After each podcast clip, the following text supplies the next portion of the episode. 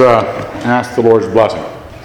Dear Lord, we're grateful for your word, and we're grateful for your patience with our minds and with our lives as we submit them to you, to our understanding, to growing in grace. We'd ask that you would um,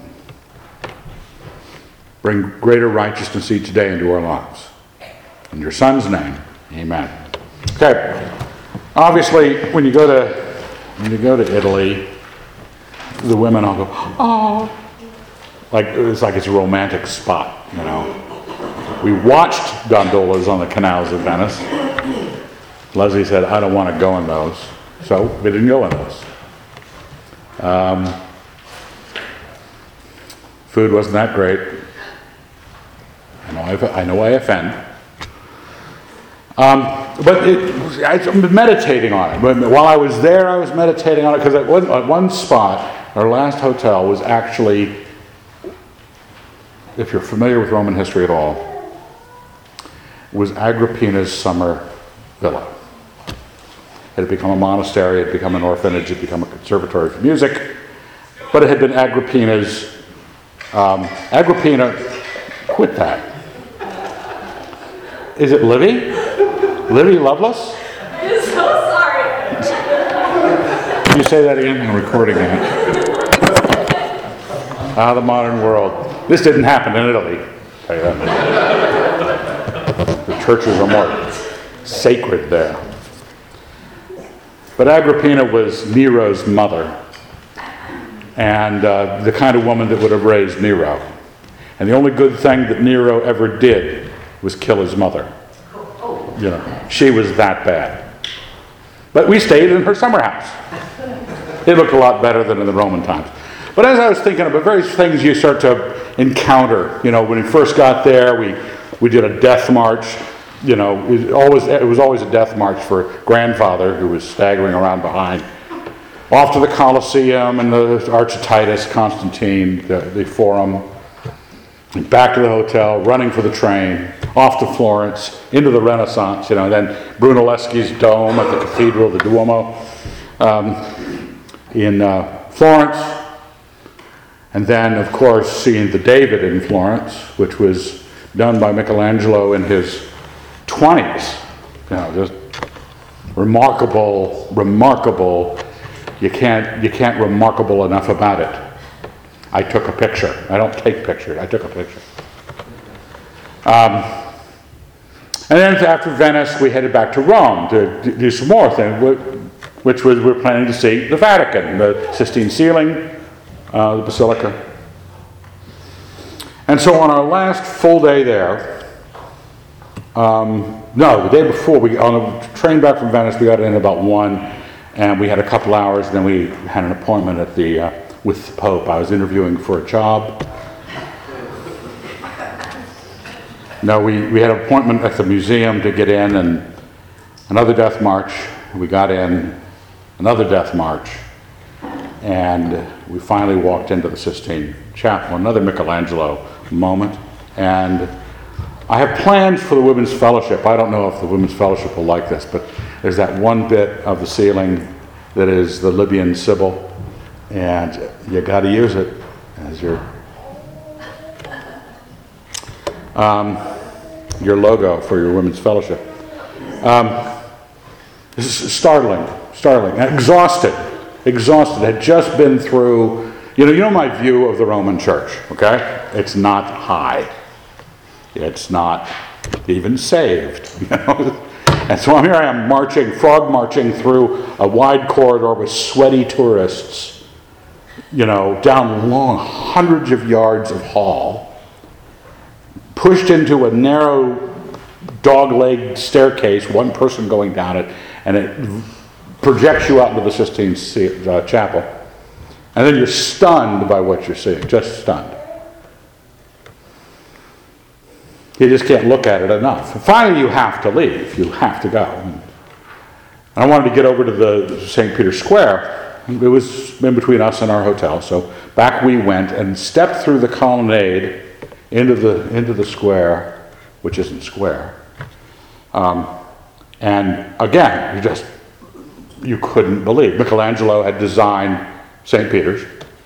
So it was a big Michelangelo trip. St. Peter's, and you just you couldn't stare. The, the, the columns, and there were hundreds, all of them were probably, you know, four men, six foot tall, could not reach around each column. And a beautiful, beautiful basilica. And of course, the sun was setting behind the dome. I took a picture of that too. Didn't take any selfies. Though we were offered by many Italians the purchase of a selfie stick, uh, we rejected them all. So, I had to be thinking about this. The next day, I had an afternoon. I was sitting outside Agrippina's summer villa in the sun, smoking cigars. Oh, by the way, I fell on my face in Florence, uh, broke my glasses, twisted my hand. Um, I'll be seeing Dave on Thursday to restore my um, adjusted vision. You need to know that because the rumor is going to get out, and I, I, needed to tell you myself. Um, I was smoking a cigar on the terrace at Agrippina's villa. Um, I don't think they knew she was wicked because they were telling us about this like it was a point of pride.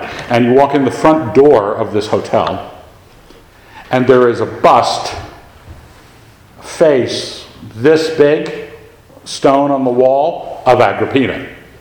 That's what you walk into. Their password for their Wi Fi was Agrippina. They were featuring, it was the flaw, it was a feature that this wicked woman was. It's like saying, Jezebel, we're going to put her name up. They, they were nice people. But I was sitting there, a beautiful sun coming through, clouds tumbling by, the Vatican within a stone's throw, which I was tempted. I had I'd been to the belly of the beast, I had come back. But I was meditating on it, writing down some notes, and I said, oh, boy, history will not allow a greater assault on the claim of being the true church than Rome. You could never outdo them in what they just thrust at you. They've got 2,000 years. They have got the best looking church in history, designed by the greatest artist in history. You won't ever get that. You'll get some architect from, you know, I don't know, Torrance, California to design your church. It'll be some modern abomination. This was almost perfection. Um, so it's been a, the beauty is undeniable. You'll never reach that level again. You'll never reach the duration again. The number of converts. My gosh, we were, the reason we were frog marched is because the corridor was maybe almost as wide as this chancel, and it was solid people, back your nose to the back of their head, moving along in half steps, hundreds of yards, and all of them had paid money. There are just lines everywhere. All the devoted people, tourist groups, young priests running all over the place. Intellectual history. I mean, some big names out there, some chops. The passion, you, you just see the, the, the, you're overwhelmed by what you've seen. You see down all these halls, all this, you've heard the phrase despoiling the Egyptians. I mean, if, if Rome hadn't done that, I mean, out in the middle of St. Peter's Square is an obelisk despoiled from the Egyptians. They had them all over town. You will never reach that level of assault. You will never make those kind of achievements. The things of this world are extensively beloved in that world, and you can't deny it. I mean, it took our breath away. But when the priest came into the Sistine Chapel, trying to get all these tourists to quit talking and said a prayer, I stood there and looked at him and didn't bow my head.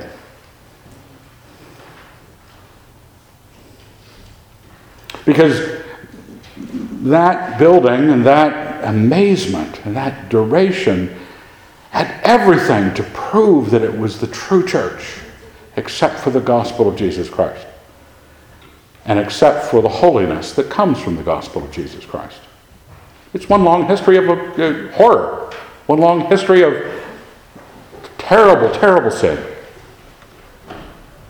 So, as I was thinking about this, the passage came up to me on top of the right hand side of your page, Matthew 24. Jesus left the temple and was going away. When his disciples came to point out to him the buildings of the temple, and he answered them, You see all these, do you not? Truly, I say to you, there will not be left here one stone upon another that will not be thrown down. I've given you the Mark and Luke accounts as well because the wording is a little different. And as he came out of the temple, one of his disciples said to him, Look, teacher, what wonderful stones and what wonderful buildings. Luke says, as some spoke of the temple, how it was adorned with noble stones and offerings. The Lord's looking at this. Well, Herod's temple, which he's looking at, was another great, magnificent, magnificent thing. We will never see it because not one stone was left upon another. And I'm not predicting that for the Vatican. This is not saying the word of the Lord came to me saying, not one stone will be left upon another. It might last till the end of days. But I want, I wanted, my meditations on it was trying to push our own mind someplace. Because remember, when Christ is looking at the temple in Jerusalem, he is looking at the temple of God. He admits it, zeal for his house consumed him. Because Herod built it, didn't make it not the temple.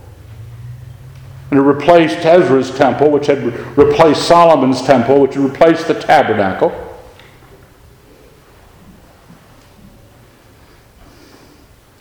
And so it's not a matter of whether it doesn't have real, true connection to what we believe to be sacred. Because look, Matthew 23 on the left hand side, I'm going to just read through it.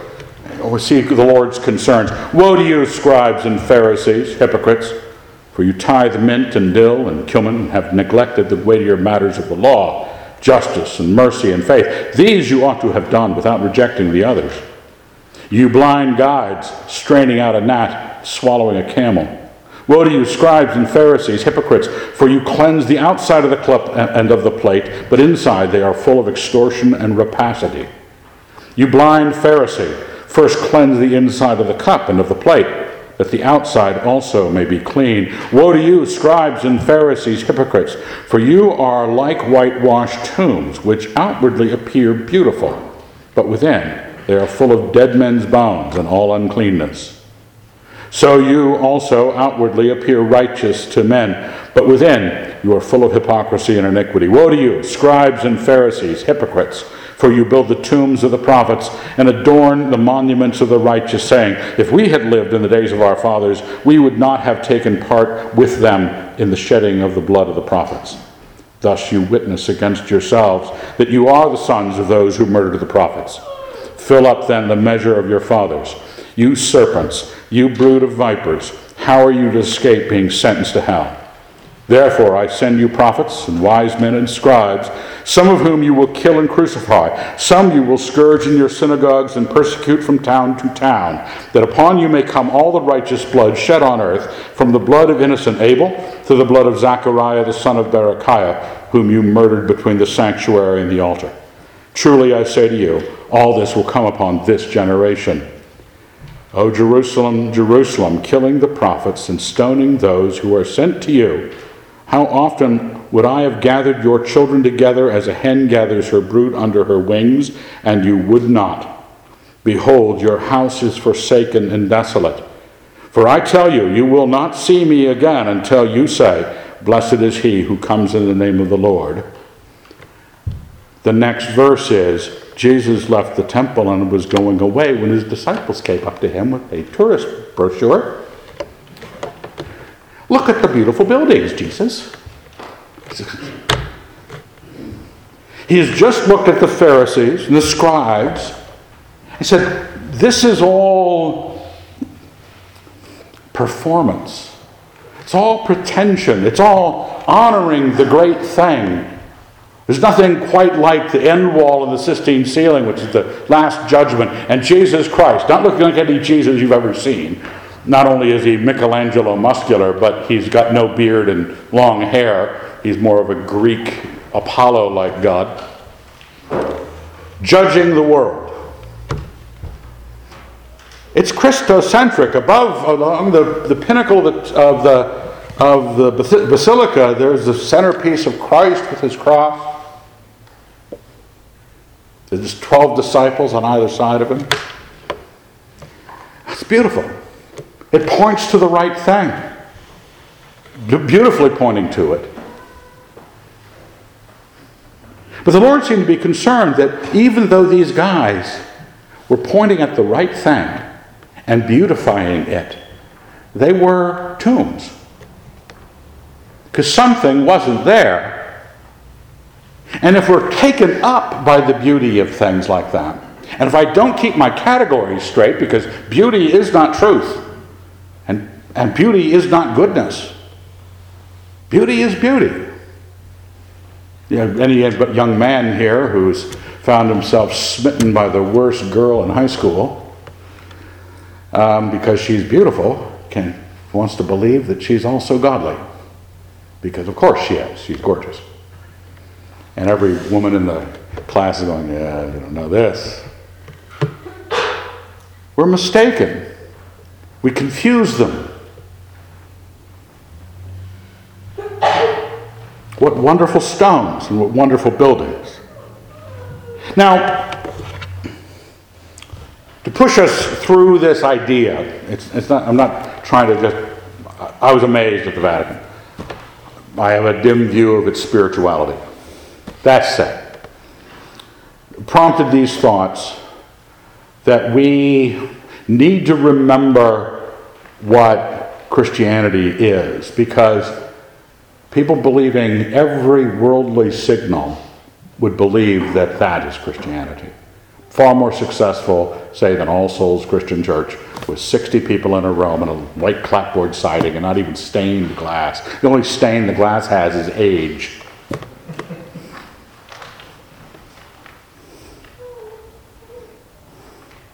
We're not just in that mindset. We're, we need to understand what our faith really is. Because back in Chronicles, the next passage under that Luke um, passage, Second Chronicles 2 4, this is Solomon writing to Hiram of Tyre about the building of the temple. And he says, Behold, I am about to build a house for the name of the Lord my God, and dedicate it to him for the burning of incense and sweet spices before him, and for the continual offering of the showbread and for burnt offerings morning and evening, on the Sabbaths, the new moons, and the appointed feasts of the Lord our God, as ordained forever for Israel. The house which I am, about, am to build will be great, for our God is greater than all gods. This is the important fact. But who is able to build him a house, since heaven, even highest heaven, cannot contain him? Who am I to build a house for him? Except as a place to burn incense before him. Even when the first temple was being built, the wise man who built it said, You know, this is a little out of line. It's really just a house for my operative act of burning incense or whatever the other things, make the offerings. It's, it's not like all other temples, which are houses of the God. That's what a temple is. Christians don't claim that their church buildings are temples because they're assemblies.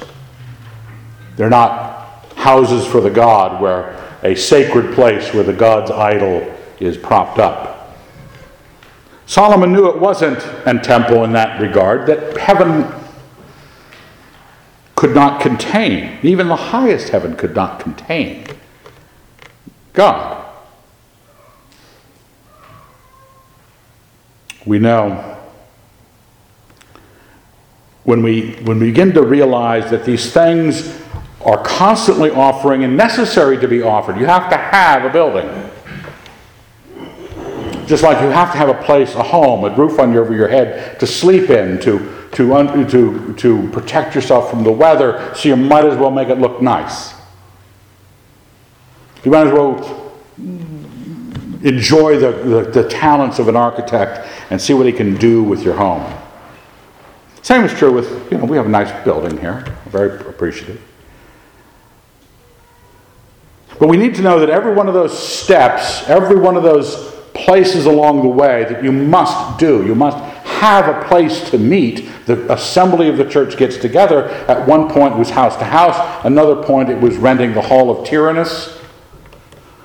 Eventually, the basilicas that we were seeing left and right in Rome were old Roman justice halls. Matter of fact, we went to see the Pantheon because it was the Pantheon, not because it was a church.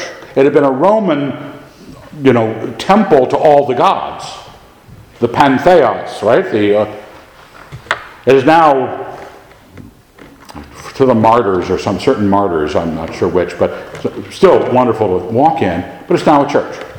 That's what the, as, as, with the Christians got together, in Roman justice halls or were basilicas, and that became the standard form for a church. These things happen. You got to have a roof. You got to have the heat on. Do we know, as, as we walk through this world, all of it, the, the desires of this world, the things of the world, you were told in 1 John, you could not love. Do not love the world or the things in the world. For the things in the world are plain, and sometimes they come up right and address you in your church building. They come up and address you in your home. You have to do something. You have to either not comb your hair or comb your hair. Which bit of pride or vanity you're going to do. You're either going to vacuum the carpet in the church or you're not going to vacuum the carpet in the church. In a sense, we have to have a place to burn incense to him, but we have to keep in our minds what Solomon thought about the temple. Our God cannot be, you might say, contained. So, um, St. Paul says this in Acts, somewhere, 17. Where's Acts in the Bible? Uh, Acts 17 the God who made the world and everything in it, being Lord of heaven and earth. Notice how he's thinking the same thing Solomon thought, does not live in shrines made by man, nor is he served by human hands as though he needed anything, since he himself gives to all men life and breath and everything. So the Solomonic view and the Pauline view are the same. He does not need that. But we're so entranced with making a beautiful thing. We're kind of like that myth of uh, Pygmalion and Galatea, is that what her name was? Um, making um, a statue this, the sculptor fell in love with. He made a, such a, and having seen the David, you entirely believe that this is possible.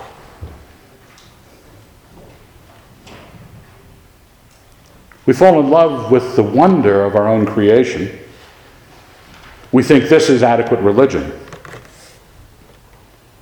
And another place in, I think in a little bit later in Chronicles, I think chapter 6 of Second Chronicles, where the longer prayer of dedication of Solomon following the same idea that I, this, I can't contain my God in this. Um, basically says that, that the earth cannot contain how could God be represented on earth? But I want to remind you that we're Christians and we, we are not left without that knowledge.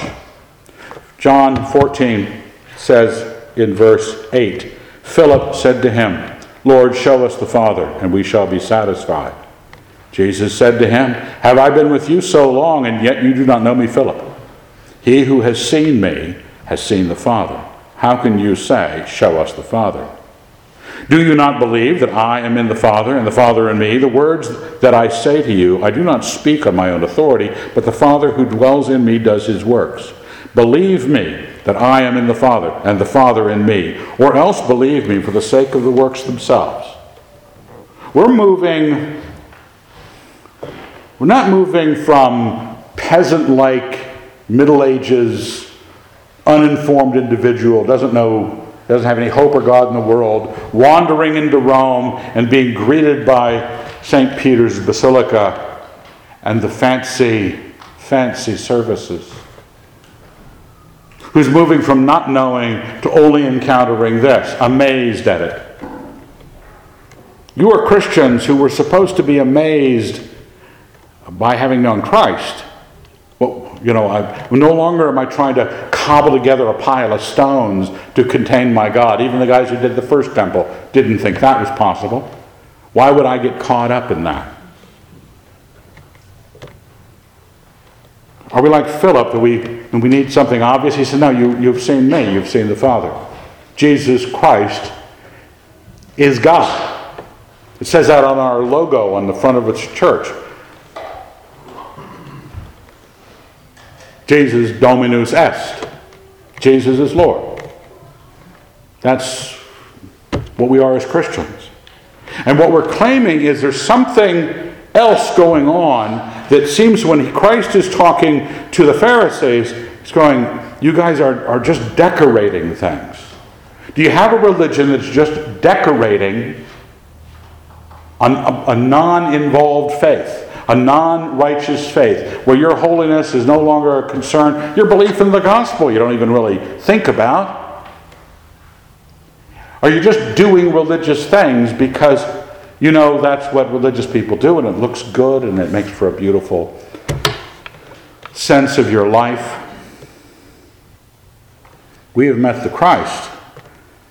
How can we say, Show us the Father? How could we be satisfied with better ceilings.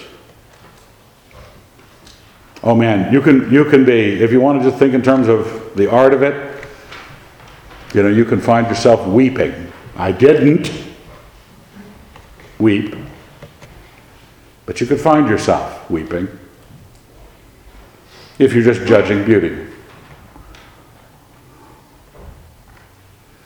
In Ephesians 2, says, But now in Christ Jesus. Remember, Christ has told Philip, Me, I'm, I am the Father. You've seen me, you've seen the Father. I've said only what the Father gave me to say. Where else are you going with this? Earth contained God. God what? In Palestine for 37 years. But now in Christ Jesus, you who were once far off have been brought near in the blood of Christ. For he is our peace, who has made us both one. He's speaking of the Jew and Gentile.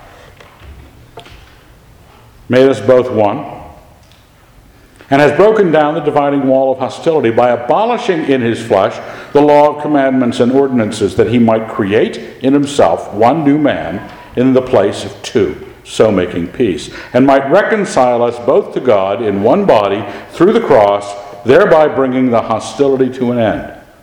And he came and preached peace to you who were far off, and peace to those who were near. For through him we both have access in one spirit to the Father. So then, you are no longer strangers and sojourners, but are fellow citizens with the saints and the members of the household of God.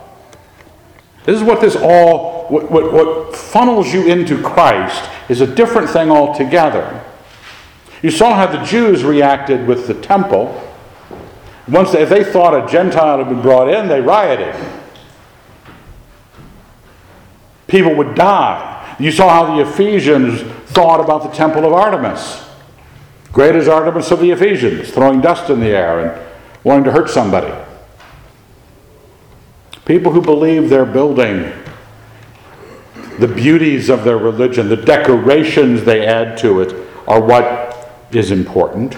They stop really, they stopped thinking about holiness a long time ago.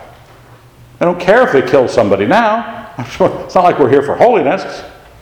We're not here for righteousness. We're here for our group and our truth. So you have to die. Killing the prophets.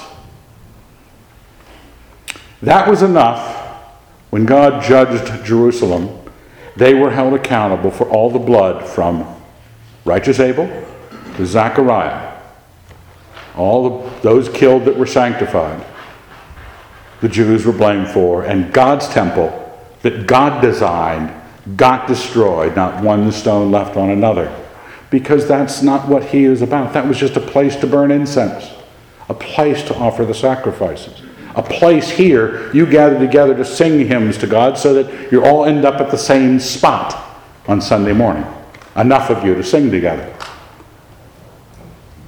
Those things, when they don't find their way to Christ and righteousness, if they don't find their way to God and righteousness,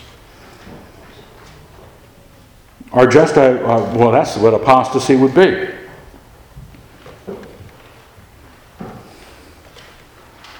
You are no longer strangers and sojourners, but you are fellow citizens with the saints and members of the household of God. Verse 20 built upon the foundation of the apostles and prophets. Jesus, Christ Jesus himself being the cornerstone. Remember, I said that about St. Peter's? It's got the 12 disciples, statues up on the top, Jesus Christ in the middle. What more do you want? We decorated it just like a, the Bible. Well, what is he talking about? He's not talking about putting a statue or making a block that has Jesus Christ's name written in it and making it the literal cornerstone of your church building. You are fellow citizens, you are members of the household, you are built upon the foundation of the apostles and prophets, Christ Jesus being the cornerstone, in whom the whole structure is joined together and grows into a holy temple in the Lord, in whom you also are built into it for a dwelling place of God in the Spirit. You can't compete with antiquity.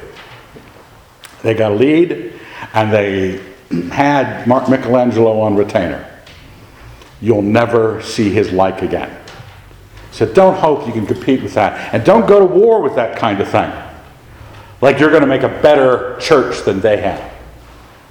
Serving the interests of man and his most base urges the way they do.